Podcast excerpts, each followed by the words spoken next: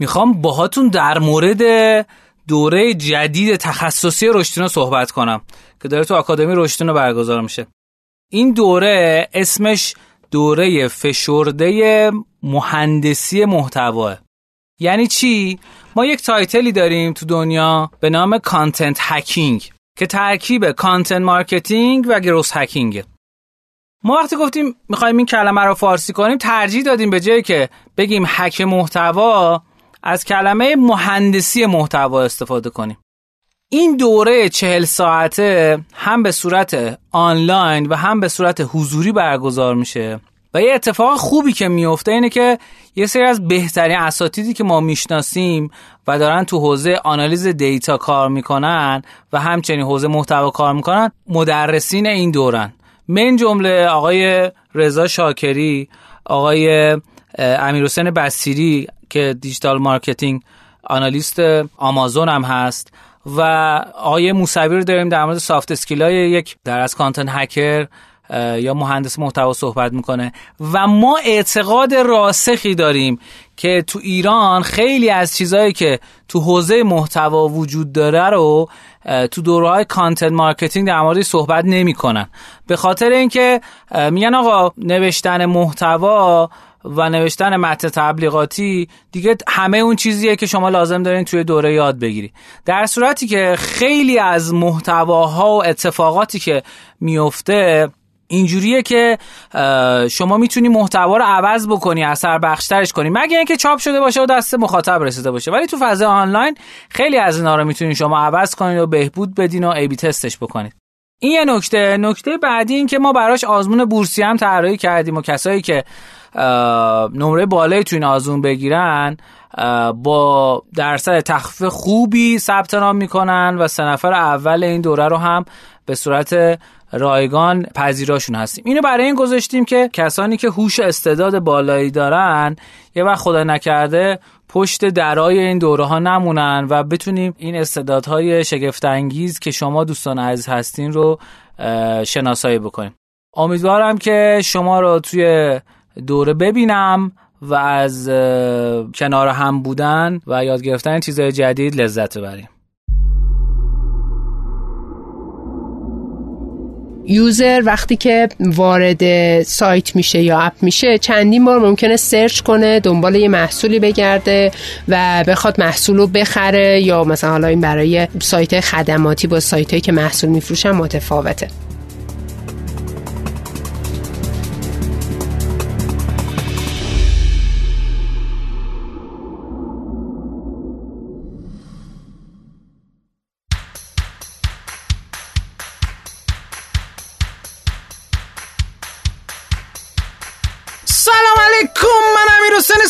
اسلامی هستم. اینجا رادیو رشتینو فصل 6 قسمت بریج. سلام عرض می‌کنم خدمت همه دوستان. من ایمان سرایی هستم. قسمت 128 م رو با امیر حسین جان در خدمت شما ایم. امروز دو مرداد 1401 رادیو روشن در مورد رشد کسب و کارا و رشد فردی صحبت می‌کنه. امیدوارم که اگه اولین باره که مهمون برنامه ما هستید از این قسمت از رادیو لذت ببرید. اگر براتون سوالی که بریج چیه و قسمت قبل رو نشنیدید باید خدمتتون عرض کنم که ما بین دو فصول را بریج نامیدیم. همانطور که بین دو تا بخش سید و سریز ای استارتاپ ها رو میگن بریج. اگه نرسید به قسمت بعدی اسمش می‌زنن بریج یه پل می‌زنن واسه بعدیه. برای اینکه آماده بشن که بعدی رو برن داخلش. خب خیلی چیزای جذاب داریم. یه مهمون فوقلاده داریم که پیشنهاد می‌کنم حتما تا انتهای برنامه همراه ما باشین. خانوم نیک نژاد از مجموعه کافه بازار مدیر marketing کافه بازار مهمون این قسمت برنامه ما هستن و شما رو دعوت می‌کنم که در ادامه اخبارنا در خدمت شما باشیم. بریم بیایم اخبارنا در خدمت شما هستیم.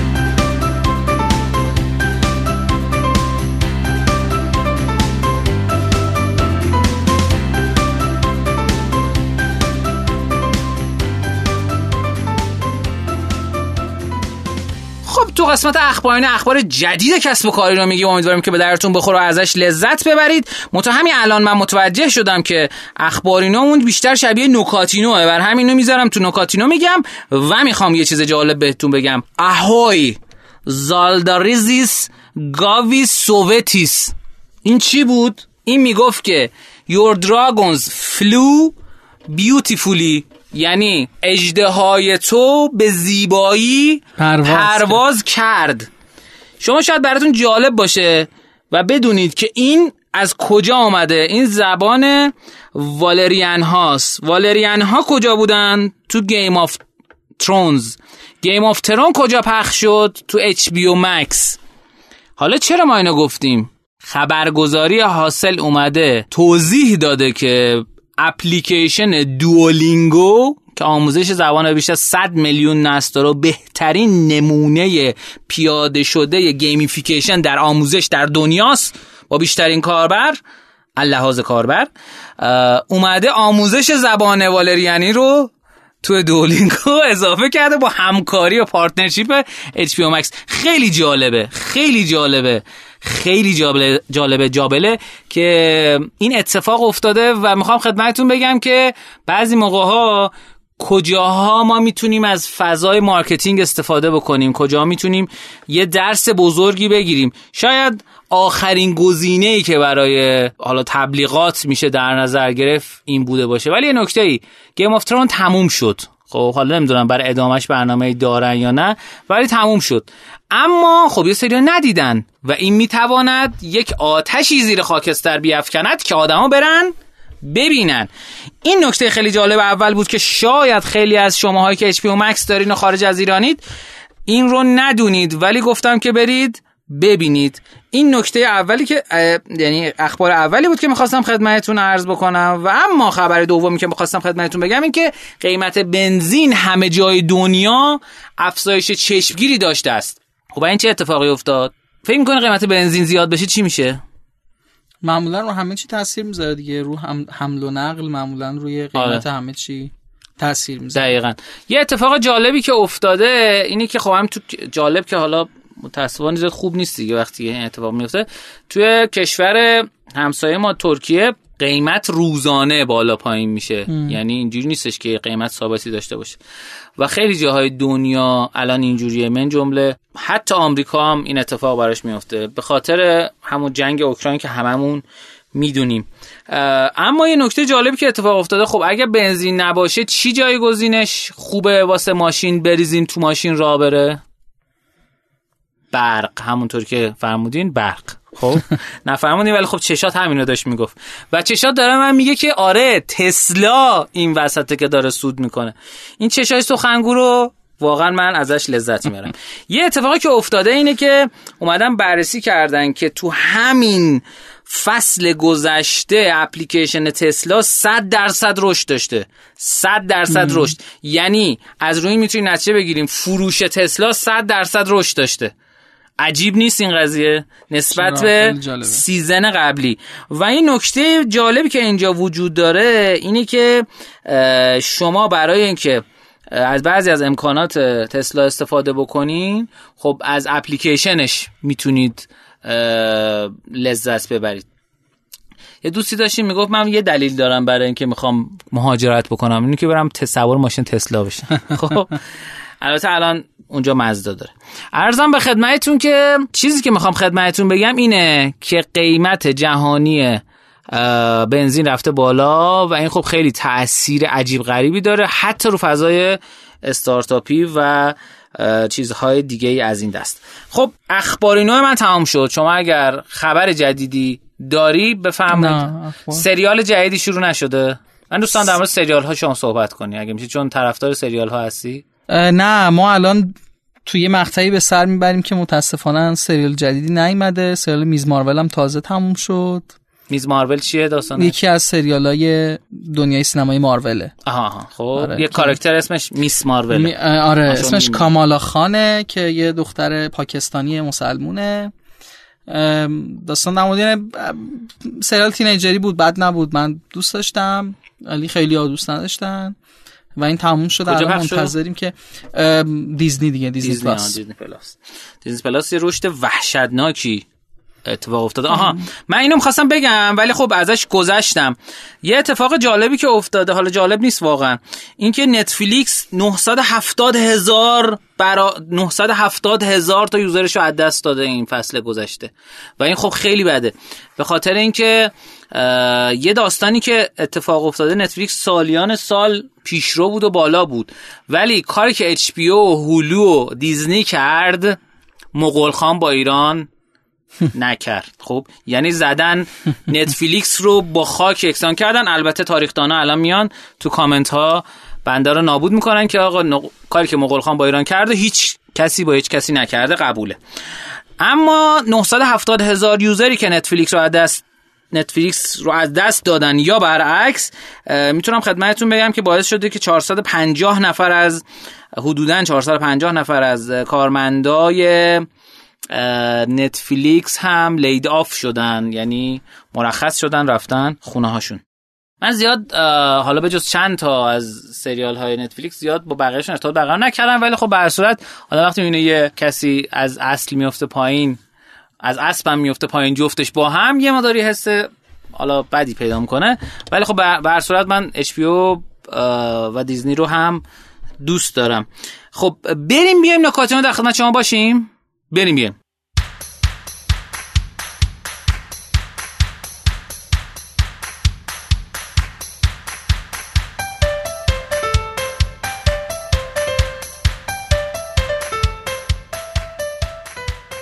خب تو قسمت نکاتین ما نکات جذاب و هیجان انگیز و تحلیل رو میگیم. امیدوارم که براتون بخوره و ازش لذت کافی و وافی و زیبا رو ببری.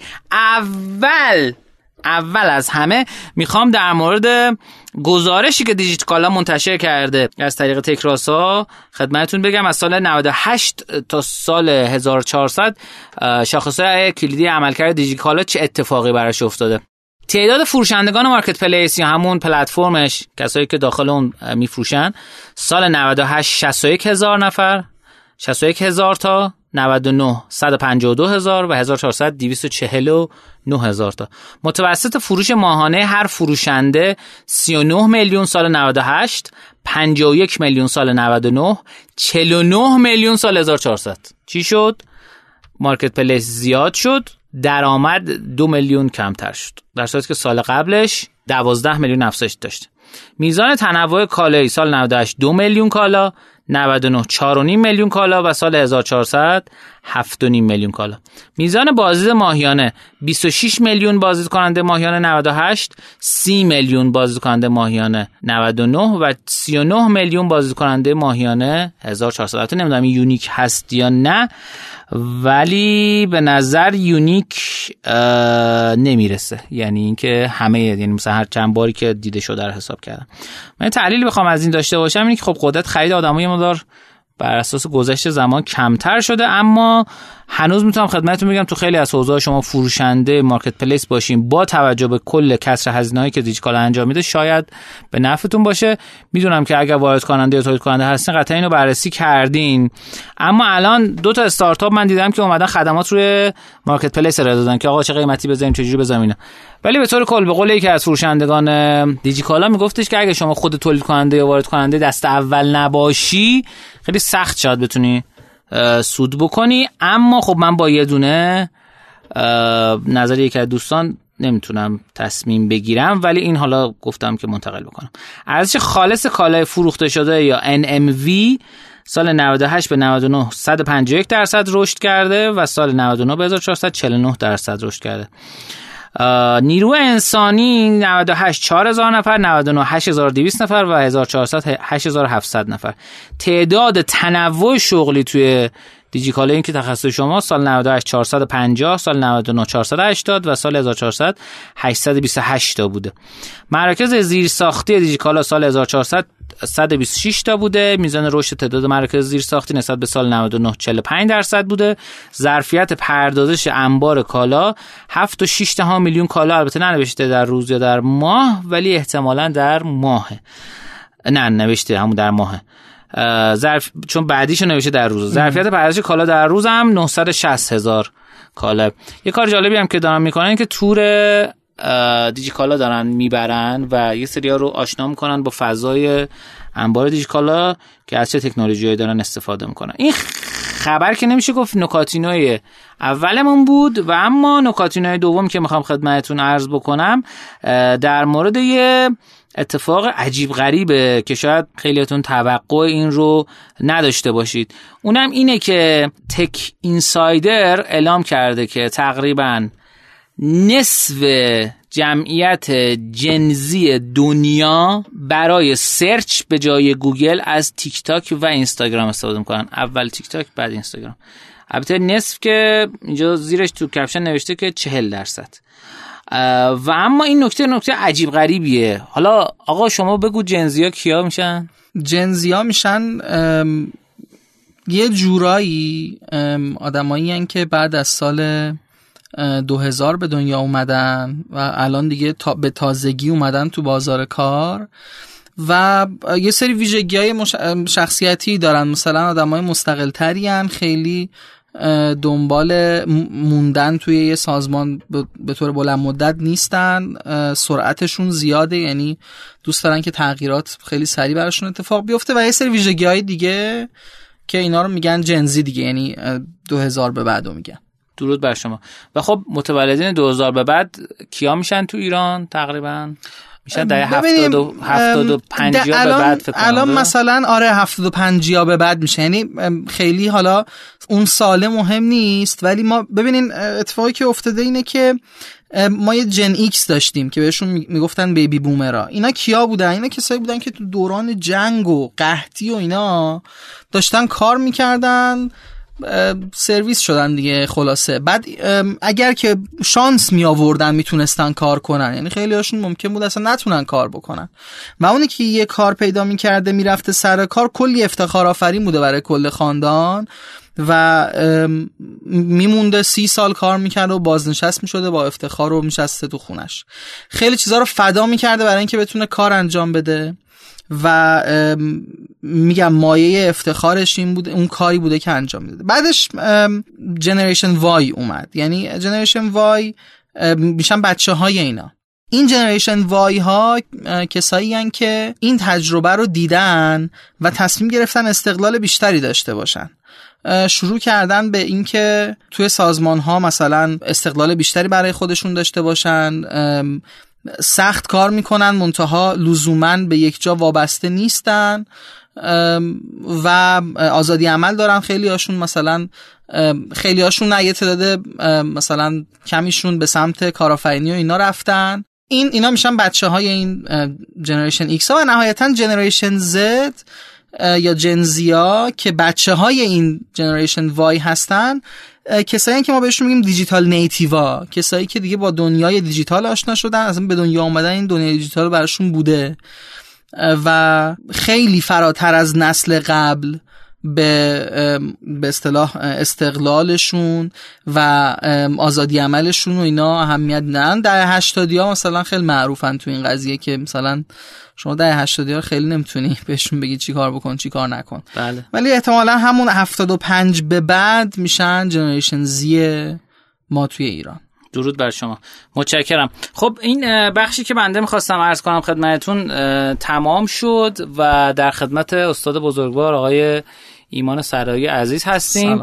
با نکته ای که می‌خواد بفرماید امروز می‌خوام در مورد بحث فرهنگ و بهتر بگم تغییر فرهنگ حرف بزنم. ببینید یه کتاب خیلی جالبی نوشته شده به اسم سویچ توسط آقای چیپ و دن هیث. اینا دو تا برادرن که توی حوزه روانشناسی و حوزه نرم کار کردن.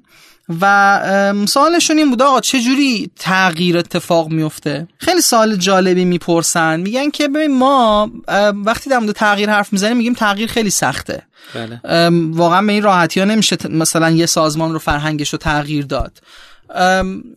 و کلا ما به تغییر رو به عنوان یک چیز سخت می‌بینیم. در صورتی ما هر روز داریم تغییر می‌کنیم. مثلا ما همین که از وایبر مهاجرت کردیم به تلگرام از تلگرام اومدیم رو واتساپ شروع کردیم از اینستاگرام استفاده کردن. این که تصمیم گرفتیم یه سری غذاها رو مثلا کمتر بخوریم یه سری بیشتر بخوریم. تصمیم گرفتیم از یه محصول جدید مثلا مثل اسنپ استفاده کنیم یا مثلا تپسی استفاده بکنیم. همه اینا تغییراتیه که ما دوچارش شدیم و به نظر می‌رسه که یک سری تغییرها رو ما خیلی راحتتر انجام میدیم یک سری تغییرها رو خیلی سختتر انجام میدیم. با مطالعه این موضوع متوجه شدن که چه چیزی تعیین کننده است تو این که یک تغییر موفق یا نه. یه استعاره خیلی جالبی استفاده می‌کنن. میگن آقا تغییر و کلا رفتار مثل یک آدمی میمونه که سواره فیله. شما وقتی که این آدم فیل سوار رو بخواید به یه نقطه ای برسونید که میشه مثلا تغییر سه تا راه دارید. سه تا چیزه که داره رو رفتار این آدم و این فیل تاثیر می‌ذاره. یکی خود فیل سواره. این فیل سوار مسیر رو انتخاب می‌کنه و تلاش می‌کنه به اون سمت بره. یکی خود فیله. خیلی وقتا فیل لزوما به این راحتی ها هرچی فیل سوار بهش بگه انجام نمیده. اون ممکنه یه مسیر دیگه ای رو طی کنه. و یکی هم خود راهه. یعنی هر چهار راه هموارتر باشه و ساده تر باشه خب ما ساده تر بهش می‌رسیم. اینها رو آقای چیپ و دن هیث برادران هیث به اصطلاح میان تو بدن ما و توی ذهن ما شبیه سازی می‌کنن. ببینین فیل سوار کیه؟ اون مغز جدید ماست. prefrontal cortex و نمی‌دونم اون بخش مغز که پشت پیشانیه و اینا. بله. تصمیم می‌گیره و می‌دونه که کدوم سمت می‌خواد بره. منطقیه. فکر می‌کنه. اما فیل چیه؟ فیل بخش به اصطلاح مغز سوسماری ماست. اون بخشی از مغز که خیلی قدیمی تر از بخش های جدید مغزه و توی خیلی از حیوانات دیگه هم پیدا میشه و عواطف ما اونجا شکل می‌گیرن. به اصطلاح فیل عواطف ماست. و ما باید بتونیم عواطفمون رو تحت تاثیر قرار بدیم تا بتونیم تغییر رو ایجاد بکنیم. حالا الان یکم بیشتر توضیح میدم. و نهایتا مسیر. مسیر میشه اینکه چقدر کاری که می‌خوایم انجام بدیم شرایط براش مهیا یا به اصطلاح شرایط همون مسیریه که فیل و فیل سوار دارن توش راه میرن. ما چطوری می‌تونیم فیل سوار رو بهش کمک بکنیم؟ باید بتونیم تصمیم مشخصی بگیریم. یعنی احتمالا جای مختلف شنیدین. نگین که ما می‌خوایم مثلا فرهنگ رو تغییر بدیم. بگین که می‌خوایم احترام رو بخشی از فرهنگمون بکنیم. خیلی دو تو هم فرق می‌کنه که من بدونم دنبال احترامم و اینکه بدونم فرهنگ می‌خوام تغییر بکنه خیلی فرق می‌کنه. از طرفی بسنده نکنید به اینکه می‌خوایم احترام رو وارد فرهنگ بکنیم. نشونه های احترام توی فرهنگ رو باید یه جا جمع کنید. خیلی از سازمان ها توی دفترچه های مختص خودشون یا حتی رو در و دیوار جملاتی می نویسن یا خاطراتی می نویسن که مشخص کننده یک فرهنگ خاص و یک ارزش خاص توی اون فرهنگه. اینطوری شما می‌تونید اون فیل سوار رو بهش هدف بدین. هدفم ساده است. فیل سوار کاملا متوجه شده به سمتش حرکت می‌کنه. خب فیل رو چی کار کنیم؟ ما باید همونطور که گفتم فیل عواطف ماست. پس ما باید اون تغییر رو با عواطفمون گره بزنیم. ببین مثلا خیلی وقتا من ممکن بزن یه مثال بزنم. از یه شرکتی آقایی شرکت واقعیه. میگفتش که من وارد سازمان که شدم مثلا ما 50 تا کارخونه داشتیم و بعد دیدم که هر کارخونه از یه جا خرید می‌کنه در صورتی که اگه ما یه سیستم یک پارچه خرید داشته باشیم می‌تونیم خیلی صرفه جویی بکنیم. بله. رفتم تو جلسه فایل اکسل همه داده هامو جمع آوری کرده بودم ارائه دادم و بعد دیدم که همه گفتن خب آره اینم نکته ایه و تمام شد. هیچ اصلا هیچکی در موردش حرف نزد و نتونستم این پروژه رو برای خودم بگیرم. دفعه بعد ایشون چیکار می‌کنه؟ یه کارآموز استخدام می‌کنه بهش میگه که برو توی این پنجاه تا کارخونه از هر کدوم یه نمونه از یک چیزی که همشون خریدن بیا که اون چیز دستکش بوده. از هر کارخونه یه جفت دستکش میاره قیمت خرید هر دستکش رو پیدا می‌کنه و بعد جلسه بعد این آدم میره این دستکشا رو دونه دونه مرتب چیده اختلاف قیمت ها و اون تعداد زیاد پنجاه تا دستکش که مثلا یکیش حدود یه جفتش مثلا 20 هزار تومن بوده تا یه کارخونه که دستکش رو میخریده حدودش از 70 هزار تومن. وقتی که هیئت مدیره با این تصویر روبرو میشه اونجا عواطفشون درگیر میشه که میگن ما حس بدی پیدا می‌کنیم از اینکه انقدر داشتیم پول هدر می‌دادیم. اینجا احساس از دست دادن می‌کنن. خیلی فرق می‌کنه با داده ای که شما به طرف نشون میدی. و بعد از این جلسه تصمیم می‌گیرن که این سیستم یک پارچه خرید رو راه بندازن. عواطف خیلی مهمه. شما مثلا اگر می‌خواین یه سیستم فرض کنین مثلا تو فرهنگتون همین مثالی که زدیم می‌خواین احترام رو بیارین باید آدم ها این رو درک کرده باشن که بی احترامی چه حسیه. و این رو بهشون یادآور بشید. و از اون طرف اگر که جایی دیدین که احترام رو کسی تجربه کرد همونجا بهش بگین که ببین این احترام اینه ها. یعنی باز عواطفش رو درگیر بکنیم ببین می‌خوایم به این نقطه برسیم. اینجوری ما می‌تونیم فیل رو هم تو مسیر قرار بدیم. و نهایتا خود مسیر. شرایط. برای شرایط باید چیکار بکنیم؟ بهترین کاری که می‌تونیم برای شرایط انجام بدیم اینه که مسیر رو کوتاه بکنیم و قدم های کوچیک به اصطلاح طراحی بکنیم. هر چقدر این قدم ها کوچیک باشه راحتتر می‌تونیم به سمت تغییر حرکت بکنیم. به اصطلاح میگن اونقدر کوچیکش بکنید که کسی نتونه بگه نه. اونقدر کوچیک باشه که کسی نتونه بگه من نمی‌خوام. مشخص باشه که چیه. همین که از اون کوچیکتر دیگه نشه. آره دقیقا. یه نکته دیگه هم در مورد من بحث فرهنگ و بحث ارزش ها بگم. یه نکته من بگم ببخشید در آره، همین حین. چیزی که من خودم درگیر شدم یه مقدار اینه که بعضی موقع ها انقدر حجم کاریمون زیاده مدیر میگه من خودم اون کار رو انجام بدم خیلی به صرفه تر و سریع تره تا اینکه بدم به نیروم انجام بده. درسته. ولی این یه اشتباه رایجه. یعنی اگر قرار باشه اون کار بیشتر از یک بار انجام بشه بهتری که تایم برای آموزش گذاشته باشه. چیزی که من خودم خیلی درگیر این موضوع هستم. ببخشید من تو پرانتز گفتم خیلی مسئله مهمیه. ببین خود, خود این برای مدیرهای تغییره و ما باید این حس کلافگی رو توی مدیر بهش معرفی کنیم که این داره از این میاد که شما آموزش نمیدی به آدمای زیر دستت به درستی تفیز نمی کنی این کلافگی رو اون مدیر باید قشنگ حس کنه. بله دقیقا.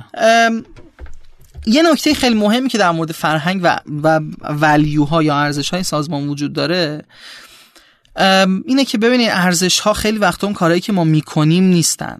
اون کارهایی که ما نمی‌کنیم یا ما باشون برخورد می‌کنیم. ببین شما مادامی هم که بگین آقا برای ما مثلا احترام یک ارزشه اما وقتی یک مدیر توی سازمانتون با یه نفر زیر دستش بی احترامی می‌کنه حالا شما ساکت میشین به خاطر اینکه اون مدیره و ممکنه جایگزین خوبی براش نداشته باشین و هزار تا دلیل دیگه نمی‌تونه انتظار داشته باشین رو آدم فرهنگ از شما بپذیرن. مخصوصا هر چقدر ما به رأس قدرت نزدیکتر میشیم توی سازمان ها مهمتره که چه برخوردی می‌کنیم. چون اتفاقا آدم ها از برخورد با آدم های قدرتمنده که الگو برداری می‌کنن. و اینه هر کسی با مثلا آبدارچی شرکت و کارگر مثلا خط که می‌تونه به اصطلاح با اتاب حرف بزنه و بگه که چرا اینطوری رفتار کردی. این که کار سختی نیست. اما اینکه وقتی مثلا میگیم یه ارزشی مثل فرض کنید نوآوری اون جایی که ما می‌بینیم یک نفر یک مدیر اجازه نمیده به کارمندش که یک فضای خالی ذهنی داشته باشه و بتونه نوآوری بکنه اونجا با مدیر برخورد بکنیم. اگر برخورد نمی کنیم با خودمون اگه صادق باشیم بعد بگیم که این جز و ارزش های ما نیست. هر چی هست ارزش های کلیدی ما این جزش نیست. بعضی وقتا ممکن است نداشته باشیم ارزش های کلیدی درست حسابی.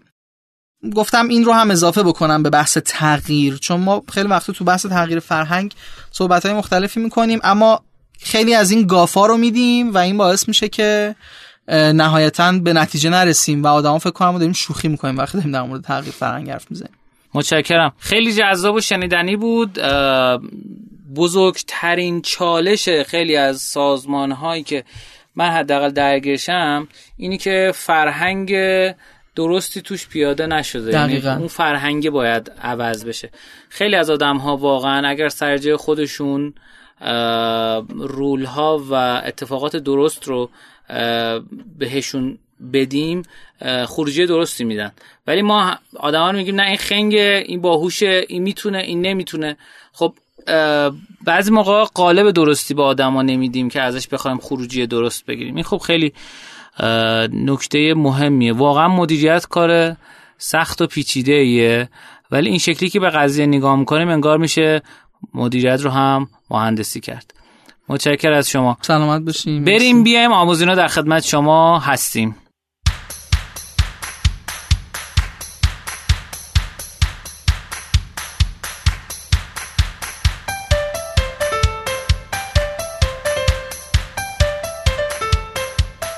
خب تو قسمت آموزین ما آموزش های جذاب و دنبال داریم. امیدوارم که به درتون بخوره از لذت ببرید. خیلی براتون هیجان انگیز باشه. اما این قسمت چون قسمت بیریجه بین دو تا فصله ما در مورد کتاب قبلی صحبت دیگه نمی کنیم. اما می‌خوام یه نکته بگم حالا شاید به درتون بخوره.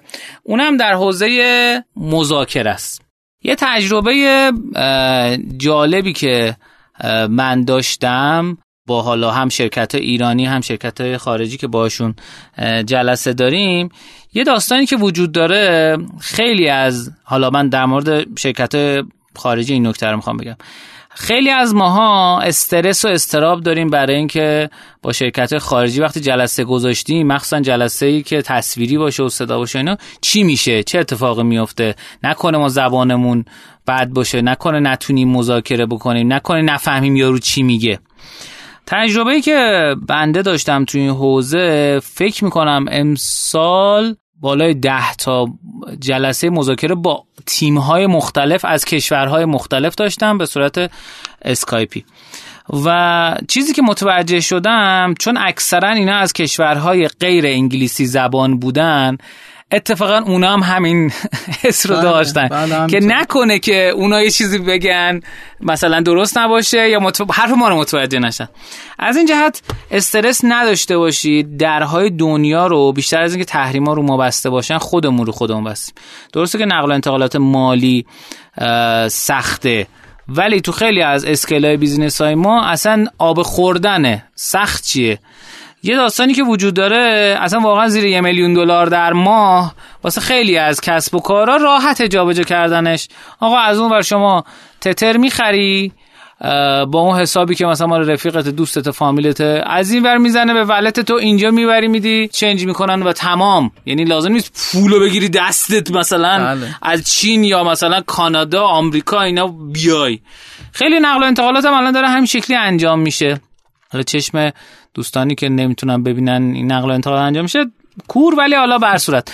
داستانی که وجود داره اینه که نگران نباشید. این باور ذهنی ما خیلی موقع ها که نمی‌تونیم مذاکره کنیم. ما شاید کیفیتمون در سطح جهانی نیست. اتفاقا تو خیلی از حوزه کیفیتمون در سطح جهانی و حتی بالاتره. خب؟ و تو خیلی از حوزه هم پایین تر از اون و در حد فقره. خب؟ ولی اگر بتونیم ببینیم مدل های مشابه و بنچمارک بکنیم و ببینیم ما معمولا حالا تولید کنندگانی که باشون صحبت می‌کنیم تو ایران اینجوری می‌کنن. آره ما که مثلا کیفیتمون از مدل ترک خیلی بهتره قیمت اونم ارزون تره آقا کی گفته قیمت ارزون تر بهتره لزوما؟ آقا وقتی تو قیمت رو یک دوم رقیبت می‌ذاری طرف میگه داشت اسکول کردم ما رو خدا وکیلی. یعنی چیه؟ مثلا تو میری مثلا مغازه داره قیمت می‌کنه. این 10000 تومان 10000 تومان یا این 5000 تومان.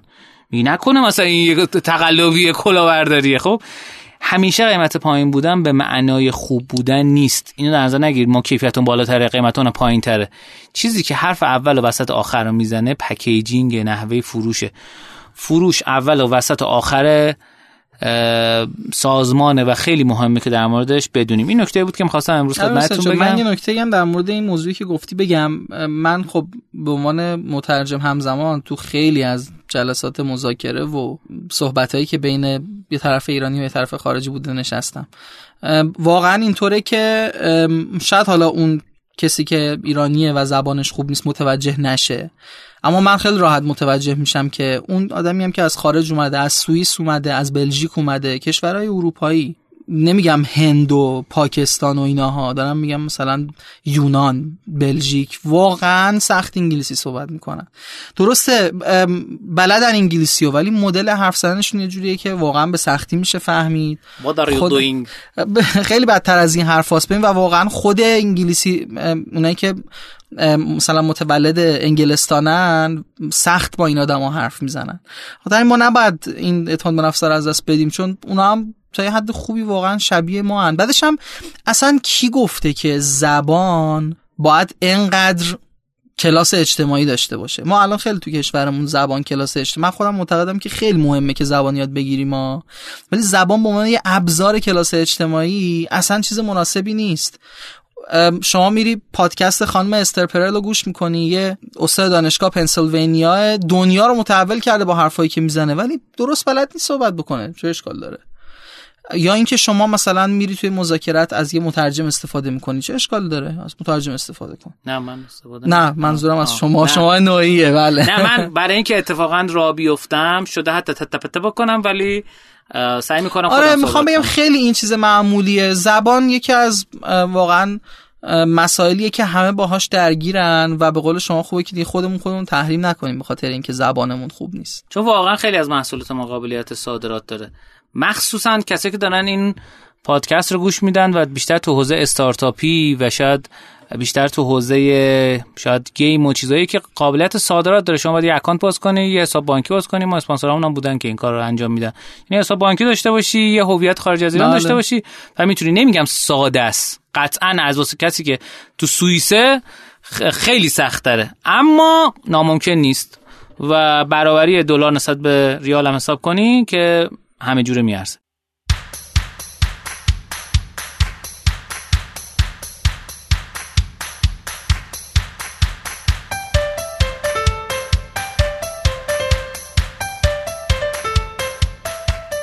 خب من در خدمت شما هستم با آموزینه‌ای که دارید. خواهش می‌کنم. خب همونطور که در موردش صحبت کردیم من امروز روی پل ایستادم و دارم کتاب فیرلس Organization رو که فصل قبل شروع کردیم کماکان ادامه میدم و در موردش صحبت می‌کنم. پل شما و پل ما فرق. آره. خب در مورد امنیت روانی صحبت کردیم با هم. می‌خوام در مورد چند تا ویژگی امنیت روانی حرف بزنم. نکته اول این که امنیت روانی یک نیازمندی جدی برای یادگیریه. اما چه مدل یادگیری؟ ما خانم ادمونسون توی کتابشون به دو مدل یادگیری اشاره می‌کنن. Learn what and learn how. حالا اینکه چطور ما اینا رو ترجمه می‌کنیم یکم کار سختیه چون یکم ترجمه لفظی این کلمات فرق می‌کنه با مفهومی که خود خانم ادمونسون مد نظرشه. خانم ادمونسون میگه که learn what اون چیزیه که ما به مثلا یادگیری فردیه. یعنی شما میشینی کتاب می‌خونی دوره میگذرونی و یاد می‌گیری. امنیت روانی هیچ ربطی به لرنوات نداره. یعنی شما هر چقدر امنیت روانی بالا باشه تو سازمانت یا پایین باشه شما خودت میری یاد می‌گیری. اصلا خیلی هم کاری با سازمان نداری. اما یکی از مهمترین تعیین کننده ها توی لرن هاوه لرن هاو چیه؟ لرن هاو یادگیری جمعیه. یعنی اینکه از اشتباهاتمون توی سازمان درس بگیریم و این درسایی که می‌گیریم به همه به اصطلاح با همه به اشتراک گذاشته بشه. امنیت روانی اگه وجود نداشته باشه اشتباهاتی که اتفاق میفته معمولا پنهان میشه و ما دقیقا ازشون درس نمی‌گیریم. نمی‌فهمیم چجوری باید اصلاحشون بکنیم. یا بدتر از اون میانبرا زده میشن. یعنی ما به جای اینکه مسئله رو واقعا درست حل بکنیم به هر حال تو هر سیستمی که شما طراحی می‌کنی مشکل وجود داره. باید کم کم این مشکلات رو حل بکنی سیستم تو بهینه بکنی. اما وقتی که امنیت روانی وجود نداره اما جرئت نمی‌کنن بیان به شما بگن که این مشکلات وجود داره. سعی می‌کنن خودشون به اصطلاح یه جورایی از در پشتی برن و مشکل رو حل بکنن. مثال های خیلی زیادی داریم که تو بخش بعدی بیشتر در موردشون صحبت می‌کنم. مثلا یکی از بانک های خیلی معروف آمریکا که میلیون ها دلار جریمه شد به خاطر اینکه مدیر عامل گفته بود هر کس انقدر تعداد حساب باز نکرده باشه توی هر ماه اخراج میشه. و آدمایی که پشت باجه میشستن بدون اجازه مشتری براش چند تا حساب باز می‌کردن. میونبر می‌زدن. نمی‌تونستن مشکل رو مدیر عامل بگن. با خاطر میونبر می‌زدن و بعد این منجر شد به میلیون ها دلار جریمه ای که این بانک مجبور شد بده. فوکس وگن تجربه مشابه داشته و خیلی شرکت های دیگه. نکته بعدی امنیت روانی اینه که همونطور که گفتیم اون چیزیه که مشارکت کارمندا رو افزایش میده و دلبستگی شغل رو می‌بره بالا. چون وقتی امنیت روانی بالا آدما راحتتر می‌تونن خودشون باشن و کمتر نقش بازی می‌کنن. نقش بازی کردن که از مهمترین عوامل برناوت یا فرسودگی شغلیه. که دقیقا مخالف انگیجمنت و دلبستگی شغلیه. به خاطر همین امنیت روانی خیلی توی این موضوع مهم و سازمانهایی که امنیت روانیشون پایینه به شدت نرخ خروجشون بالاه. یا نرخ فرستگی شغلیشون بله. و نهایتا یه بخش خیلی جالبی رو خانم ادمونسون توی کتابشون در مورد امنیت روانی حرف می‌زنن. میگن امنیت روانی اون فوت کوزگریه یعنی چی؟ یعنی آقا دیدین یه سری از شرکت ها توی چندین قاره دارن فعالیت می‌کنن و یه سری شرکت ها توی یک کشور هم نمی‌تونن ف... همونجا نمی‌تونن بمونن. تفاوت مهمترین عامل تفاوت این سازمان ها پژوهش ها نشون داده که امنیت روانیه. یعنی به خودی خود پراکندگی جغرافیایی چیز خوب یا بدی نیست. اگر امنیت روانی همراهش باشه می‌تونه مدیریت بشه. ما خیلی شنیدیم یا مثلا یه مورد دیگه. ما خیلی شنیدیم که تعارض خوبه. خیلی میگن دیگه الان تو دوره های آموزشی سازمان ها خیلی میگن آقا کی گفته تعارض بده؟ تعارض خوبه. اما بعد میریم تو دنیای واقعی می‌بینیم مثلا تعارض خوب نیست. تعارض معمولا تهش دعوا و گیس و گیس کشیه و تو سر هم زدن و نهایتا هم هیچ اتفاق خوبی نمیفته بله. تفاوت این دوتا چیه؟ چه چیزی باعث میشه که یک تعارض خوب وجود داشته باشه و یک تعارض بعد امنیت روانیه. امنیت روانی عاملیه که تعارض رو تبدیل به یک اتفاق خوب می‌کنه و نبودش تعارض رو تبدیل به یک اتفاق بد می‌کنه. تو فضایی که شما امنیت روانی نداری اگر دعوا بکنی فقط در مورد موضوع مخ... خاص business دعوا نمی‌کنی. آبروت وسطه بله. شخصیتت وسطه و اگر به بازی همه اینا پودر شده. خاطر همینه که امنیت روانی وقتی که زیاد میشه دیگه این مشکلات رو نداریم. خاطر همینه که خیلی راحت آدما توی پیکسار با هم میشینن بحث می‌کنن ساعتها و خیلی راحت با هم میگن که به نظر من این نظرت اشتباهه. پس اون فوت کوزگری تو بحث تعارض هم همینطوره. این نمونه تعامل بچه های پیکسار خیلی من تو چند کتاب خوندم در موردش در مورد خلاقیت و بله. اتفاقات مختلف. توی کتاب ریثینک آقای آدم گرانت آره دارم الان میشنوم خیلی جذاب. اصلا دو سه تا فصل فقط مثالاییه که ایشون گفتم. فکر کنم شما تو قسمت قبلی در موردش صحبت کردیم. بله می‌فهمم آره. و نهایتا آخرین موضوع چیه؟ باز یکی دیگه از مسائلی که ما خیلی شاهدشیم. ببینید ما خیلی شنیدیم که تنوع خوبه. حالا تنوع فرهنگی و تنوع مثلا تو خارج از کشور بیشتر ولی تو ایران هم زیاده. مثلا تنوع فرهنگی تنوع مذهبی تنوع دانشگاه هایی که طرف اومده از چه شهری اومده همه اینا تنوع. بعد ما میگی تو پرانتز بگم آمریکا میگه قدرت ما روی تنوع نژادی ماست. دقیقا همینطوره. به سازمان ها گفته میشه که تنوع خیلی خوبه و تنوع منجر میشه به نوآوری. اما خیلی وقت ما برعکسش رو می‌بینیم. ما پژوهش هایی داریم که تنوع بالا بوده و تیم به فنا رفته. پژوهش هایی داریم که تنوع بالا بوده و تیم خیلی خوب درخشیده. وقتی بررسی کردن تفاوتشون تو چی بوده؟ امنیت روانی. چی جالب. امنیت روانی اون چیزیه که کمک می‌کنه تنوع نهایتا منجر بشه به نوآوری. منجر بشه به همه اون اتفاقات خوبی که در موردش حرف می‌زنیم. و اگر نباشه فقط چالش های بیشتر وجود داره. چون آدما نمی‌تونن راحت باشن نمی‌تونن خودشون باشن. به خاطر همینه که خانم ادمونسون میگه که امنیت روانی اون فوت کوزگریه اون چیزیه که وقتی اضافهش می‌کنی به غذایی که درست کردی یا اون محصولی که درست کردی نتیجهش خوب میشه و بدون اون خیلی نتیجه بخش نیست. متشکرم. خیلی جذاب و شنیدنی بود. من فکر کنم چند قسمتی که ایمان عزیز داره در مورد امنیت روانی صحبت می‌کنه و حتی میگه که آقا انقدری که تنوع می‌تونه عامل موثری باشه امنیت روانی یه چیز عجیب غریب و جذابیه. یه چیزی که من حالا در مورد امنیت روانی خودم متوجه شدم اینه که ممکنه توی جلسه خصوصی یکی از کارمندای شما به شما در مورد یکی از مشکلاتش بگه بگه به این دلیل من این رو مثلا این کار نتونستم بکنم یا اون روز دیر اومدم یا اتفاق شبین اگر شما حواست نباشه تو جلسه عمومی یا تو جلسه مدیرای دیگه بیا اینو مطرح کنی و به گوش اون آدم برسه احساس می‌کنه که دیگه نمیشه من با اون مدیر صحبت کنم و صندوقچه اسرار من نیست. این فکر کنم یکی از عوامل امنیت روانیه یعنی که طرف احساس کنه که هیچ پشت و پناه و پایگاهی نداره. احساس بکنه که حرفی که می‌زنه بعدا بر علیهش استفاده میشه. استفاده میشه آره. چون ممکنه اون قضیه نقطه ضعفش باشه یا هر مشکلی شبیه این. برای همین این خوبه که آدم این نکته رو در نظر بگیره. من خودم سر این موضوع چند بار در از کارمندان خودم رو ناراحت کردم. به خاطر اینکه چیزها تو ذهنم تگ می‌خورن دستبندی نمیشن. یعنی مثلا بعد تگ مثلا محرمان و غیر محرمان نداره. یه سری چیزا مربوط به بعد اسمم نداره اینا. خب یعنی مدل ذهنی یکم واسه این کار نادرست بوده که باید حالا در شروف اصلاح این قضیه هستم. متشکرم ازت ایمان عزیز خیلی جذاب و شنیدنی و جالب و شیربل بود. امیدوارم که شنوندگان عزیز و گرامی هم از این قسمت برنامه لذت برده باشن. ما رو تو شبکه اجتماعی دنبال کنید با آدرس رشدینو R O S H D I N O. به ما کمک کنید که آدم بیشتری صدای ما رو بشنوم. این بزرگترین کاری که می‌تونید در حق رشتینو بکنید. اگه براتون رشتینو جذاب آموزنده و اثر بخش و موتیویشنال چی میشه؟ انگیزاننده. انگیزاننده بوده. متشکرم. اینجا با ایمان از خدافظی می‌کنیم. میریم میایم مهمانه در خدمت شما هستیم.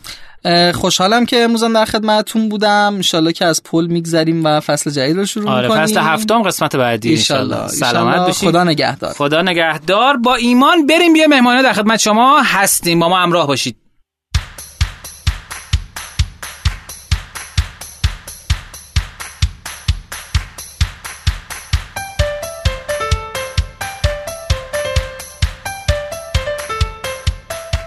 خب تو قسمت مهمانی ما یک مهمان عزیز و گرانقدر داریم که افتخار دادن که تشریف آوردن تو استودیو ما و در خدمتشون هستیم. خواهش می‌کنم خودتون رو معرفی بفرمایید. سلام خیلی خوشبختم. اول از همه سلام می‌کنم به مخاطبای عزیز شما. من ستاره نیک نژاد هستم product marketer کافه بازار. در حال حاضر حدود 7 ساله که دارم کار marketing می‌کنم و توی شرکت های مختلفی مثل علی بابا، تخفیفان، کافه بازار، مجموعه سمارتاپ و حالا دو سه تا شرکت کوچولوی دیگه کار کردم و الانم در خدمت شما. درود بر شما. خب خانم ستاره نیک نژاد که بود و چه کرد؟ چی خوندین دانشگاه؟ من توی دانشگاه کارشناسی مدیریت بوده. ارشدم مدیریت بازرگانی بود که حالا گرایشم marketing بوده. از دانشگاه تهران فارغ التحصیل شدم هم لیسانس و هم فوق لیسانس. من اگه بخوام یه استوری در مورد خودم بگم من سال 92 که کارشناسی ارشدم رو شروع کردم تازه زمانی بود که اندروید خیلی داشت فراگیر می‌شد و سوشال مدیاها به این معنی مثل مثلا مثل اینستاگرام و اینا وجود نداشت ولی مثلا تازه وایبر اومده بود نمی‌دونم مسنجرهای مختلف شروع به کار کرده بودن که حالا فکر کنم یادتون میاد مثلا ویچت بود و بعدا که اینا فیلتر شدن.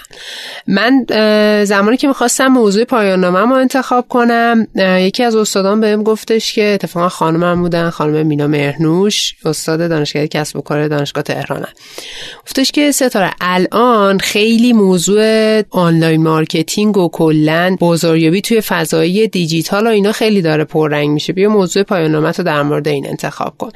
منم که خب خیلی دوست داشتم کلا تکنولوژی خیلی دوست داشتم تو دوره دانشگاه مثلا به جای انجام مدیریت توی انجمن IT کار می‌کردم. رفتم و روی این موضوع شروع به کار کردن کردم و مثلا اون موقع یه موضوعی داشتم که اومدم چه فروشگاه اینترنتی که اون موقع اصلا الان نصف اونایی که من توی پایان آوردم اصلا تعطیل شدن. شروع کردم به بررسی کردم مثلا توی شرکت های مختلف می‌رفتم. مثلا دیجی کالا رو با کلی زحمت ازشون اجازه گرفتم. رفتم پرسشنامه پر کردم و کار اینجوری به خاطر اون background م یعنی digital marketing ی که حالا اون موقع اسمش این نبود و online marketing می‌گفتم بهش. اول جایی که مصاحبه دادم رفتم شروع به کار کردم قرار شد که مثلا محتوای سایتشون رو بذارم و کار اینجوری بکنم. و حالا کم کم کم کم حالا رو موضوعات مختلف کار کردم. چه, مجموعه بود؟ یه مجموعه بود که ابزارای برقی تولید می‌کرد. مثلا یو پی اس تولید می‌کردن و یه مثل فارم. آره اسمشون هیرات کیان بود اگه خیلی هم کوتاه من اونجا کار کردم میشه چه سالی درست؟ 93 94 بود. بله. یا الان 7 سال از اون موقع گذشته. خب بعدش چه اتفاقی افتاد؟ بعدش بعد از اونجا من رفتم مجموعه وادا. حالا یه موجی هم بعدش به وجود اومده بود که این شرکت های ارزش افزوده همراه اول و اینا خیلی زیاد شده بود و الان بگرانده هر کسی رو نگاه کنید که در توزیع دیجیتال کار می‌کنه یه دوره ای هم توی اون شرکت ها کار کرده. من یه مدتی با شرکت وادا هم کار می‌کردم که تو همون هولوش بود که مجموعه اسمارتاپ هم اون دوستان دکتر باقری و همکارانشون راه اندازی کردن. من حول و حوش دو سال دو سال خورده با اونا همکاری می‌کردم. اول social media که به معنی اینستاگرام وجود نداشت. ولی مثلا روی تلگرام channel های مختلف و راه اندازی می‌کردیم و اونو member گرفتن و نصب گرفتن واسه اپلیکیشن های مختلف و حالا performance marketing هم به معنی الان وجود نداشت. ولی مثلا تازه tracker ها مثلا آمده بودن داشتیم tracker های مختلف رو تست می‌کردیم مثل داشبوردهای رشد داشتیم بحث growth hacking تازه خیلی داغ شده بود اون زمان و روی این موضوعات کار می‌کردیم من بعد از اونجا join مجموعه علی بابا شدم توی علی بابا به عنوان media planner اول رفتم و مدیا پلنر یعنی چی؟ media planner توی حوزه آفلاین خب معنیش خیلی گسترده تره. مثلا media رو اینکه کجا ما اکران داشته باشیم با چه هزینه ای همین موضوع رو ما آوردیم توی بحث آنلاین. یعنی روی شبکه های اجتماعی روی مثلا display و ad network و نمی‌دونم روی مثلا Google Ad و هر channel marketing ی که وجود داشت. این که مثلا چه مقدار بودجه اختصاص بدیم performance شون رو چجوری اندازه گیری کنیم. مثلا هر کدوم از بچه ها روی کدوم media ها تبلیغشون رو برن. این کار اولیه‌ای بود که من اونجا انجام دادم. و چون تازه Google Ads راه اندازی کرده بودیم من اون موقع با همکاری مدیرم شروع کردم به Google Ads راه انداختم برای محصولات مختلف. اون موقع من فقط مثلا روی پرواز داخلی و قطار ما ads داشتیم. برای هتل و جاباما و نمی‌دونم Hello Persia و بقیه business های گروه علی همون که incoming کار می‌کردن. آره. از بیرون آره. گردش کمی بوده بله. آره بعد دیگه کم کم مثلا روی ads های خارجی مثلا فیسبوک از اینستاگرام از روی ads های مختلف کار کردیم تا حالا مدت ها که اون بخش نیروهای مختلف براش گرفتیم حتی Google Ads هم براش نیروهای مختلف گرفتیم من بعدش رفتم روی اپلیکیشن علی بابا کار کردم یعنی mobile marketing و اونجا خب یکم از اتفاقاتی که اونجا توی واسه علی بابا افتاد اگه می‌تونین به اون بگین مثلا چقدر فیسبوک خوب بود یعنی فیسبوک رو برای این کامینگ استفاده کردین یا داخلی استفاده کردین و اینکه مثلا تبلیغات اینستاگرام ازم داشتین اینا رو هم یکم به اون بگین لطفا. آره برای علی بابا که همه اینا رو تست کردیم ولی خب چون مخاطبای ما داخلی بودن بیشتر خیلی هزینهش برامون به صرفه نبود. حتی ما توی بازه با ad network های بین المللی هم کار کردیم برای اینکه user از مثلا بلومبرگ از جایی که businessman ا معمولا میرن توشون خبرهای دست اولو می‌خونن اونجا می‌خواستیم ads بهشون نشون بدیم. یعنی چون persona ی کاربر علی بابا businessman ا بودن و دنبال اونا بودیم. ولی خب به خاطر هزینه دلاری و قیمت ارز که هر روز بالا می‌رفت خب به صرفه نبود برامون. از کدوم استفاده کردین که خوب نبود؟ یعنی اسم ad network شو بگم. خیلی الان خاطرم نیست اسم ad network چی بود.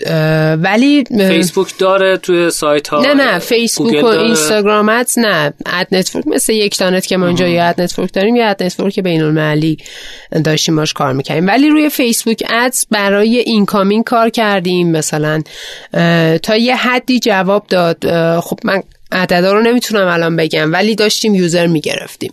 یا روی Google Ads فکر کنم دیگه خیلی قدیمی شد دیگه الان آره چهار سال پیش دیگه expire شده. آره ولی خب روزانه عوض میشه. دقیقا. ولی خب حالا نگیم بهتر. یعنی منظورم اینه که مثلا کلیکی شما حساب می‌کردین یا CPA حساب می‌کردین؟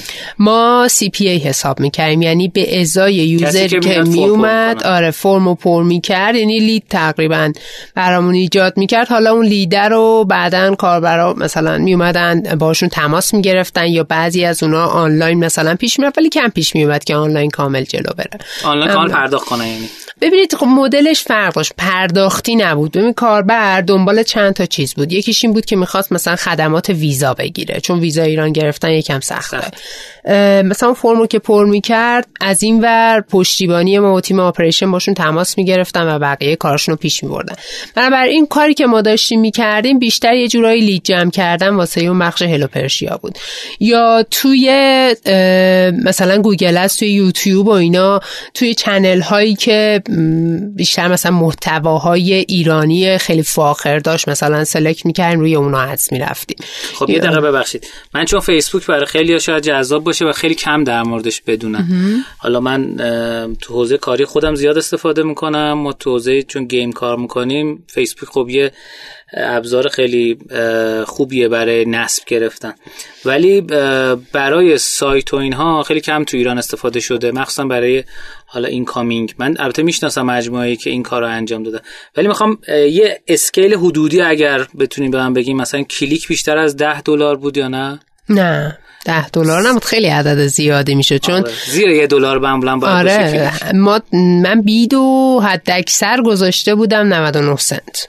که مثلا هزینه کلیکمون خیلی زیاد نشه. بعد خ... بین 10 تا 50 دلار درآمده بود تقریبا. عدده. حالا ما چون به یورو پرداخت می‌کردیم اکانتمون یورویی بود ولی تقریبا معادل همین عددی که داریم میگین در میومد و خب خیلی بازه کوتاه کار کردیم چون خیلی هزینه هاش زیاد بود و هلو پرشیام یه استارتاپ بود دیگه. و خب از بودجه و آنچنانی ما براش نداشتیم که بریم. ولی خب همه این مسیرها رو امتحان کردیم. مثلا اینستاگرام که کلا برامون به صرفه در نمی اومد برای اینکه خب هزینهش بسیار زیاد در می اومد و targeting ش خیلی برامون خوب کار نمی‌کرد. و رقبای قدری هم تو سطح دنیا بودن. اون موقع خب مثل الان نبود. چون این چیزی که من دارم میگم واسه قبل کرونا و قبل کرونا شرایط incoming مثل الان نبود.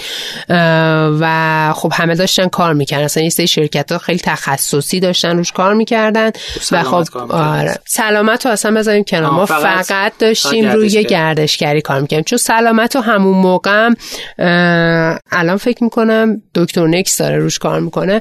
همون موقع هم زیر مجموعه علی بابا بودم ولی خب جداگونه داشتن پیش میبردن. فهمودین که رفتین رو اپلیکیشن. آره بعدش ما رفتیم روی اپلیکیشن و خب یه کمپین بزرگی واسه نصب اپلیکیشن رو موقع run کردیم با یه بودجه خیلی زیاد و نصب اپلیکیشن علی بابا رو به یه میلیون رسوندیم.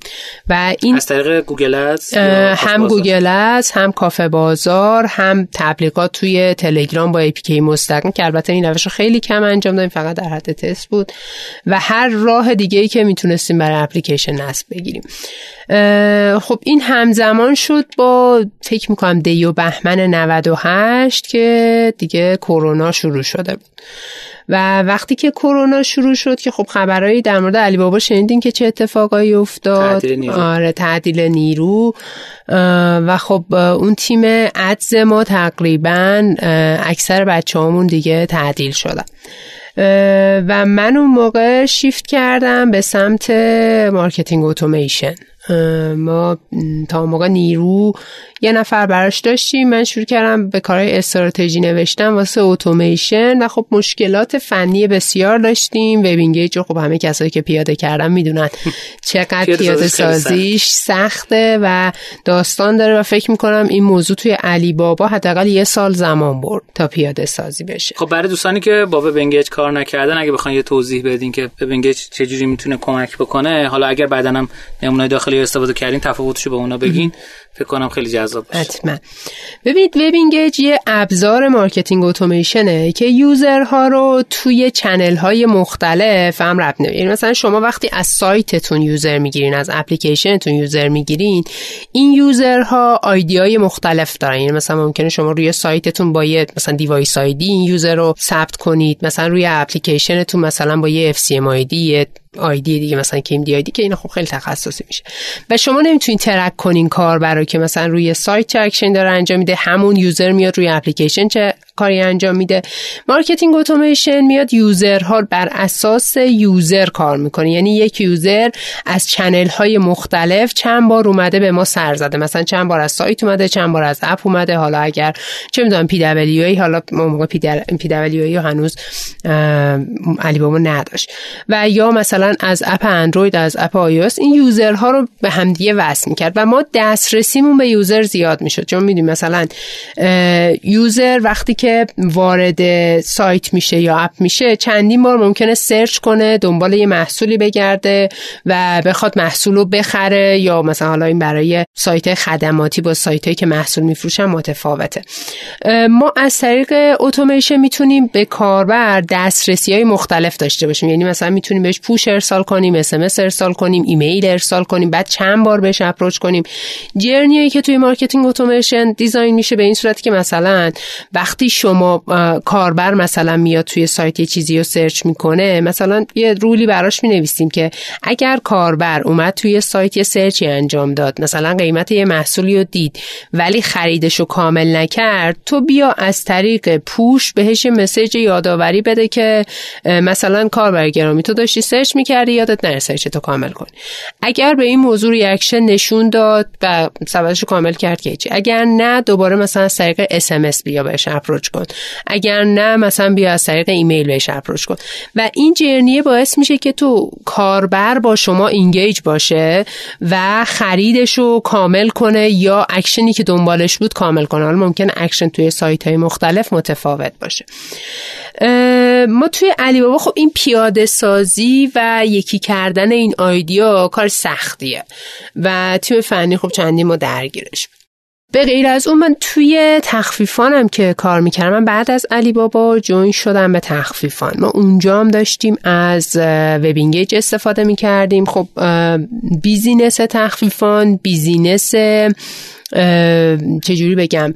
خب از نظر صنعت که خب صنعتش کاملا متفاوته و از نظر user هم user ش خیلی به inbound marketing یعنی channel های داخلی وابسته است. یعنی ما توی علی بابا شاید مثلا یه خبرنامه میفرستادیم یا مثلا چه می‌دونم برای برای کمپینی برای چیزی مثلا یه ایمیلی چیزی میفرستادیم. ولی توی تخفیفان کلا موضوع فرق داشت. ما روزانه ایمیل داشتیم و به صورت mass داشتیم به صورت segmented داشتیم و اونجا Webengage خیلی به ما کمک می‌کرد برای تشخیص segment user ها یعنی مثلا user مثلا چه می‌دونم تو سی روز گذشته اومده search مون کرده اومده باز کرده ایمیل ها رو دیده ندیده.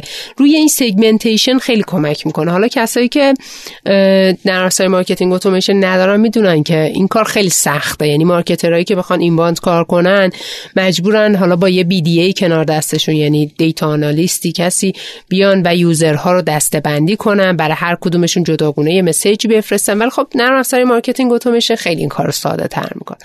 که نمونه های داخلیش هم الان هست. مثلا دوستان اینتراکت آره سگمنتینو فکر کنم بیشتر تمرکزش روی فقط segment کردن کاربراست. سکان و نجوا و نمی‌دونم یه سری دیگه که حالا من کار نکردم یا الان حضور ذهن ندارم هم هستن. یا دیتا آرت الان مثلا داره کار می‌کنه. هر کدوم از اینا روی یه گوشه ای از دنیای اتوماسیون تمرکز کردن. یکی ممکن روی فقط segment کردن تمرکز کرده باشه یکی روی رساندن پیام. یعنی که من کانال های مختلف رساندن پیام بتونم بهتر اتومیت کنم و به یوزر دسترسی داشته باشم. یکی هم مثلا بین اینکه دیتا هامو چجوری منتقل کنم به این نرم افزار. شاید بیشتر کار کرده باشه. حالا برگردم به استوری خودم. من دیگه اوایل سال 99 بود که شیفت کردم سمت اتوماسیون. یه موقعیت کاری پیش اومد و رفتم تخفیفان. و توی تخفیفان من قرار بود که line manager فقط یکی از محصولات جدیدشون باشم که اون موقع سرویس پول تو که احتمالا بشناسین.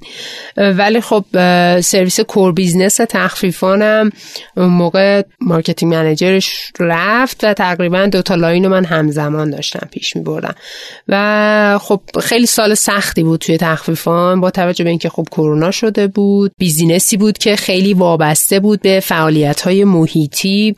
یعنی core business تخفیفان روی چند تا شاخه تمرکز داره دیگه. یکی مثلا بخش اصلیش تفریح و رستوران بود که شرط کرونا خب تعطیل شدن رستوران ها و همه اینا باعث شده بود که خیلی نشه کاری انجام داد.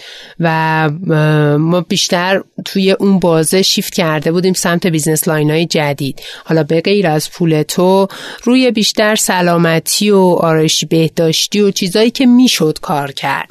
بیشتر روی اونا تمرکز کرده بودیم توی اون یک سال و خیلی تلاش کرده بودیم که core business رو زنده نگه داریم. چون خیلی شرایط سخت شده بود و مثلا شاید ما نمودارا رو که نگاه می کردیم توی آبان 98 که الان قطعی اینترنت و اینا اتفاق افتاد مثلا یه سری از user ها ریخته بودن بعدش توی دیماه 98 اون شرایط هواپیمای اوکراینی یه سری و تیر خلاص و بهمن و اسفند 98 دادن که همه جا رو قرنطینه کردن و business به صفر رسیده بود.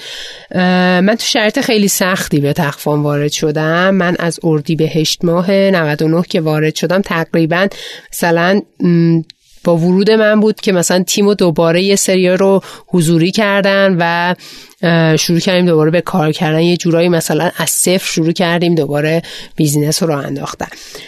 و خب درآمدش کاملا با قبل فرق داشت و دیگه اصلا قابل مقایسه نبود اندازه business.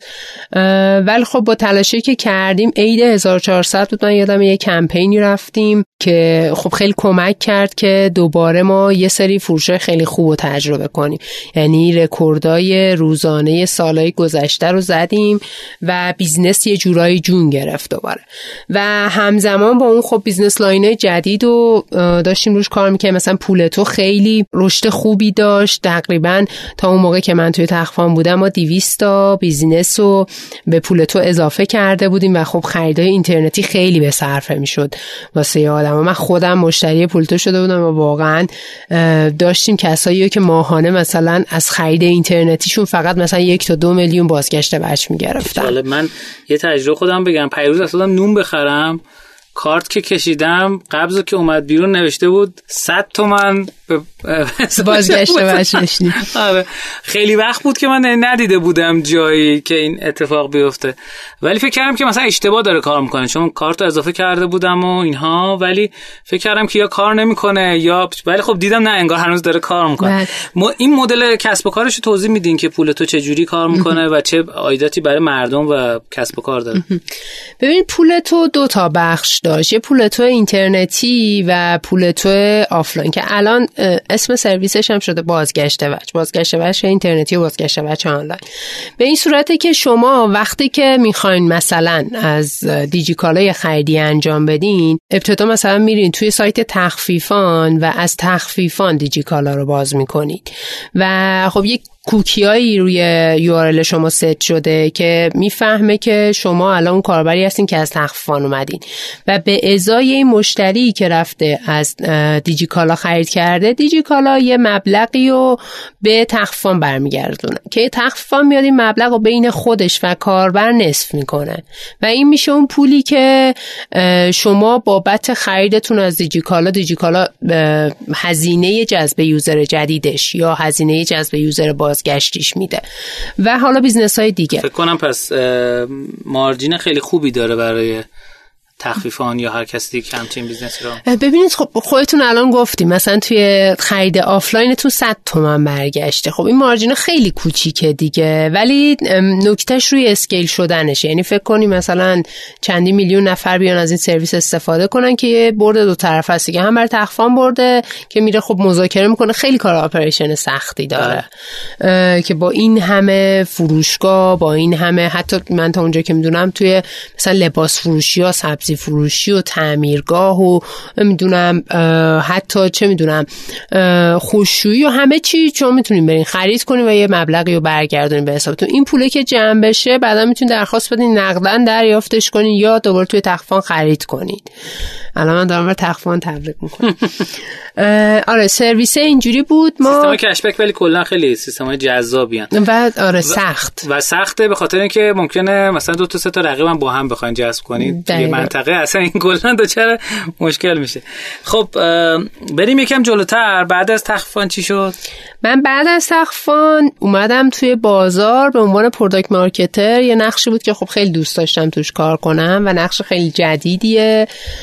و توی دنیا هم خیلی جدیده. یعنی مثلا من لینکدین رو نگاه می‌کنم یا business های بزرگ رو تو دنیا دارم نگاه می‌کنم. کلی پروداکت marketer درخواست شغلی دقیقا. برای اینکه خب خیلی نقش جدیدیه. یعنی شما یه چون بین رشته و باید علم دو تا رشته رو داشته باشین خب یکم هم پروداکت manager باشین هم دقیقا. هم باید مثلا فلسفه agile رو بدونی بدونی مثلا Scrum چیه چجوری sprint ببندم یعنی مثلا با تیم فنی چجوری join باشم و بتونم طبق سیستم اونا برم جلو هم از طرفی باید علم marketing ی داشته باشم. یعنی وقتی شما می‌خواین یه محصول جدیدی رو توی بازار launch کنین چند تا سایت داره. یکی اینکه من چه feature هایی رو باید به کاربر بدم چه چیزی رو کاربر دوست داره اونا رو باید اضافه کنم تست کنم و از طرفی چجوری اینو market ش کنم. یعنی چجوری معرفیش کنم launch plan ش رو بنویسم چجوری مثلا plan marketing ش رو بریزم ads ش رو چجوری انجام بدم.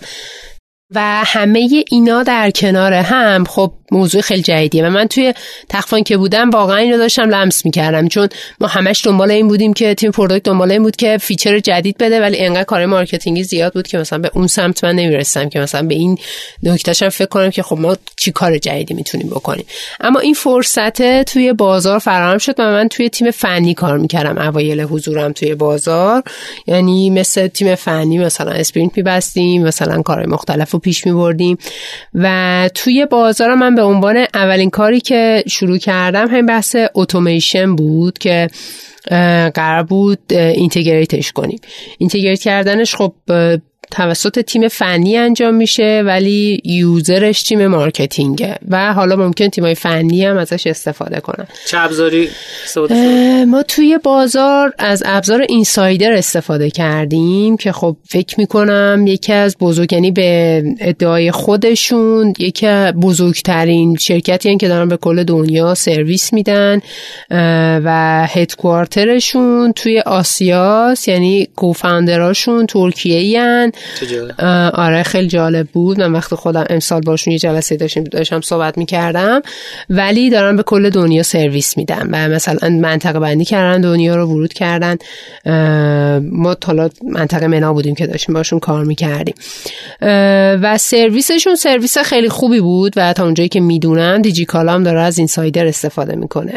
ولی خب محصول بازار محصول پیچیده ایه چون بازار مثل business های دیگه نیست یعنی business e-commerce ی نیست که یه funnel خرید داشته باشه کاربر به اون معنایی که مثلا شما توی دیجیکالا یا توی بقیه فروشگاه خرید می‌کنید بازار user براش اصلی ترین چیزه. یعنی user ممکنه هیچ خریدی هم انجام نده. ولی بیا توش بچرخه ads ببینه app install کنه و اون time ی که داره توی بازار میگذرونه اون برای بازار خب خیلی اهمیت داره.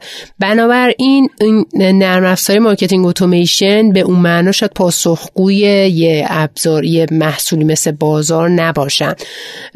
چون معمولا نرم افزار marketing اتوماسیون بر مبنای funnel خرید پیش میرن و حالا یه سر مثلا چه می‌دونم چیزی user که install کرده رو تبدیل کنیم به user ی که مثلا بیاد توی PDP رو ببینه مثلا یه صفحه محصول رو ببینه یا مثلا یه چیزی add کنه به سبد خریدش. ولی توی بازار ما می‌خواستیم که کاربر بیاد و بیشتر با ما اینگیج بشه یعنی بیاد بیشتر, بیشتر کنه بیشتر آره، صفحات محصول ببینه. دقیقاً. گل ما اینه که خب کاربر بیشتر نصب کنه بیاد مثلا بچرخه ادز رو ببینه نمی‌دونم صفحات محصول رو ببینه. و بنابراین خیلی این محصول پیاده سازیش موفق نبود چون ما باید یه دیتا خیلی عظیمی رو منتقل می کردیم به یه نرم افزار ترد پارتی و از اون طرف دوباره approach می کردیم به کاربرمون داخل محصول. و این انتقاله خب خیلی برامون به صرفه نبود و integration زیادی خیلی چون می‌دونین که بازار 45 میلیون user داره یعنی نصف بیشتر ایران کاربر بازارن. و فکر کنید این حجم از data بخواد منتقل بشه به یه third party دوباره برگرده و خب ما کلا روی setup کردن third party ها خب خیلی به مشکل می‌خوریم چون این حجم data رو manage کردن. بله خیلی سخته براشون. و ما بعد از این تجربه سعی کردیم که دقیقا solution داخلی. اونم فقط روی push notification و حالا email marketing هم از نرم داخلی داریم استفاده می‌کنیم. از چی استفاده می‌کنیم؟ از پاکت داریم استفاده می‌کنیم. و اینکه خب ما چیز نداریم. ما فکر می‌کنم از یکی دو سال گذشته دیگه user رو فقط داریم با شماره موبایلش login می‌کنیم و ایمیل از کاربر نمی‌گیریم. و حال database ی که داریم database خیلی جدیدی نیست و خیلی نیازمند نیستیم مگر اینکه توی کمپینا بخوایم اطلاع رسانی بکنیم. بنابراین خیلی کاربردی برامون نداره از اون جهت. یعنی channel های مختلفی که ما حالا بقیه business ها براشون خیلی جذابه برای ما خیلی جذابیت نداره از این جهت که خب ما شماره موبایل داریم و push داریم. push ی که خب مثلا همه دوستان اون push بازار داشته باشن با اون دسترسی به کاربرا و ما الان داریم به صورت دستی یعنی میایم segment هایی که برامون جذاب تر جدا می‌کنیم با بهشون approach می‌کنیم. البته اتوماتیک هم بچه ها دارن روش کار از اتوماسیون سندین بلو پاکت استفاده نمی‌کنی؟ گفتم که برامون پیاده سازی و marketing ش بله. دارین استفاده می‌کنین. چون یه اتوماسیون هم برای سیستم ایمیلش داره که البته حالا من مقایسه ای داشتم اتفاقا پیروز یعنی چهارشنبه داشتم اتوماسیون درس می‌دادم. داشتم Sender رو Sendinblue و MailerLite رو مقایسه می‌کردم با هم و اینکه واقعا Sendinblue خیلی خوبه. با اینکه UI ش واقعا UI ضعیفیه به نسبت حالا اون دوتای دیگه ولی به نسبت اکشن های بیشتری داره. واسه هم mail داره هم برای SMS داره هم برای ولی خب وقتی که scale business بزرگ میشه دیگه فقط بحث امکانات سیستم نیست. خیلی چیزای دیگه است که تاثیر گذاره یه سوال سیستم سرویس نمایش فیلم هست شد کلا از بازار؟ سرویس نمایش فیلم بله سال گذشته حذف شد. با کلی هم تبلیغ کرد روش بازار. ببینید خب یه سری مسائل بود. ما داشتیم سرویس ویدیو رو از فیلیمو می‌گرفت فیلیمو تپسل و اینا داشتن برامون سرو می‌کردن که خب ما deal مون خیلی خوب نرفت جلو. اون موقع مسائلی پیش اومد مسائل داخلی که خب ترجیح دادیم دیگه کار نکنیم باشون. ولی ممکنه که در آینده مجدد سرویس رو باز راه اندازی کنیم. یعنی به این صورت نیست که ما کلا off کرده باشیم و بگیم دیگه نمی‌خوایم بریم سمتش. برای approach Google Play اگه حساب کنیم شما باید هم همزمان ویدیو داشته باشین هم باید کتاب داشته باشین هم باید تبلیغات درون اپلیکیشن هم حتی باید داشته باشین. یعنی استفاده کنیم بشه آره خب مثلا اگه یادتون باشه بازار عدد رو داشت. بله ولی خب دیگه fail ش کرد دیگه آره. support ش به ولی business line های جدیدی رو ما داریم راه اندازی می‌کنیم که حالا خبرش به زودی می‌رسه و یک دوتاشون از همین تابستون امسال بالا میاد و شاید یک دو هفته دیگه خبر جدید رو بشنویم. من ترجیح میدم که اونا رو بچه های پیار بیان در موردش صحبت کنن. اما کلا محتوا صرف کردن بخش جذابیه واسه بازار و روش خب سود خیلی خوبی هم داره به نسبت دیگه. وقتی که در از این کیک بزرگ میشه تنوع دایورسیتی بیشتر میشه مخاطبین بیشتری در از میشه درگیر بشن. نه فقط اونایی که اپلیکیشن رو دارن. چون برخلاف حالا تصور واقعا کتاب سود خیلی خوبی داره. در صورتی که بیشتر سودش واسه پخش کننده است. پخش کننده اگه آنلاین باشه خب اون سود رو اون داره می‌بره. و خب خیلی این چیز جذابیه. چون من یه مدتی درس مشاوره می‌دادم به مجموعه ای به بخش فروش آنلاین مجموعه چشمه نشه چشمه. و خب یه مقدار از این عدد ارقام و اینا در جریان. خب اون کتاب فیزیکی بود که میفروخت ولی خب بر صورت. خب خیلی جذاب و شنیدنی بود. اگر شما بخواین یه توصیه بکنید برای توسعه دهندگان بازار نمی‌دونم الان جزء حیطه کار شما محسوب میشه یا نه چی میگین؟ سوال سختیه آره یکم سخته برای اینکه من سمت B2C دارم کار می‌کنم و بخش B2B خب سمت partnership بازاره که دارن خب خیلی دوستان توش کار می‌کنن. اما اگر می‌خوان که خیلی user بیشتری جذب کنن محتوایی بروزتری بذارن app detail اشون رو update کنن و ویدیو یه چیزیه که خب کل دنیا الان داره به سمتش میل می‌کنه و خیلی برای کاربرم جذاب شده. ما هم توی تیم SEO بازار داریم سعی می‌کنیم که محتواهای ویدئویی رو بیشتر کنیم. اگر خود developer هم دوست داشته باشن توی این زمینه همکاری کنن ویدیوی جذاب از محصولاتشون تولید کنن و توی app details بازار بذارن ما حتی می‌تونیم باشون همکاری کنیم. و اینو توی جاهای دیگه منتشر کنیم و کمک کنیم به دیده شدن بیشترشون.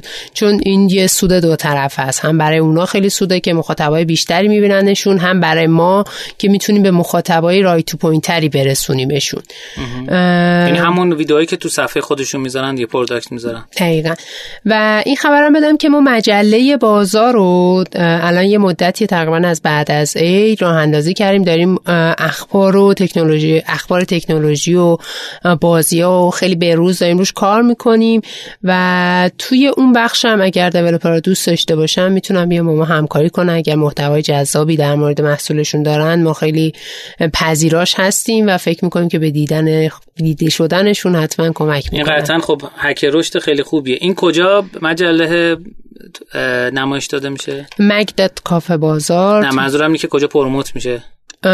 ما توی خود بازار پوش براش میریم و توی سوشال مدیامون داریم پروموتش می‌کنیم و در آینده بحث ادز خودش هم پیش میاد یعنی می‌خوایم براش اد بریم تو جای مختلف. ولی بحث اصلیش همون یوزرهای داخلی بازارن که یه جای جدیدی هم دارن که بیان و ببینن محتوایی که دوست دارن. درود بر شما. خیلی عالی. خیلی شنیدنی. مرسی از اینکه تجربه گرانقدرتون رو با ما به اشتراک گذاشتین. امیدوارم که هر جا که هستین پر رشد باشین و همجوری ما خبرهای خوبی بشنویم هم از بازار و هم از شما.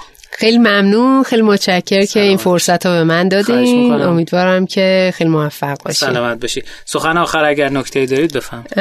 نه خیلی خوشحال شدم. خیلی ممنونم از دوستانی که گوش دادن و گوش می‌کنن به این سلامت. صحبت. امیدوارم که اونا موفق باشه. متشکرم. مرسی از شما شنوندگان عزیز و گرامی که تا این قسمت از برنامه با ما همراه بودین. کماکان بزرگترین کاری که می‌تونید برای رشدینا بکنین که اون رو به دوستان و آشناهاتون حتی اگه فکر کنید به درشون نمی‌خورن معرفی کنید. و ما همه سعی می‌کنیم رشدی باشیم. یعنی اینکه کمک کنیم به دیگران بدون چشم داشت. اینجوریه که هم جامعه خودمون آباد میشه هم ایرانمون انشالله هرچه سریعتر آبادتر میشه. متشکر از شما. امیدوارم که پیروز و موفق باشیم مرسی از بچه های شناتو مخصوصا الیاس گرجی عزیز که همیشه به ما لطف داره و بهترین محبت ها رو در حق ما می‌کنه و دوستان دیگه شنوتو آقای مددی خانه اسماعیلیان و دوستان دیگه. مرسی که با ما همراه بودین. خدا یار و نگهدار شما. میریم تا قسمت بعدی فصل هفتم. خدا نگهدار. خدا نگهدار. سلام.